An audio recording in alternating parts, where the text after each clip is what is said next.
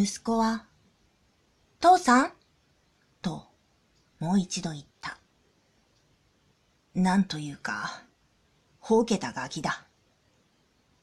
僕はそれを無視して、しばらく経ってから適当な返事をした。一週間家を出て行ったことを謝りたくなかったからだ。理由がなければ会話だってしたくない。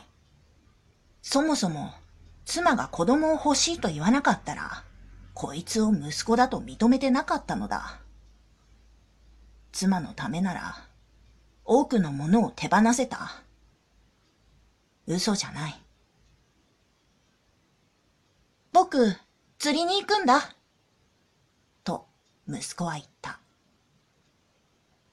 そんなことわかっている。と言い返したくなったが、なんとか耐えた。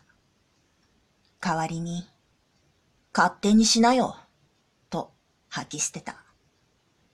ほんと、人をイラつかせるプロなんだよ、このガキはさ。父さんも一緒に来る？どうかな？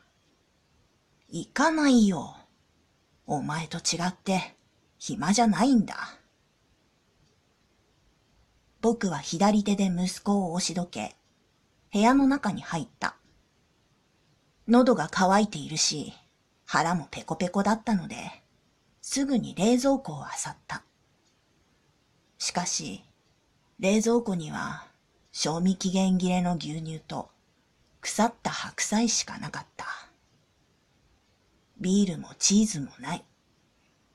まるで病気にかかった牛の頭の中みたいだ。ろくなものがない。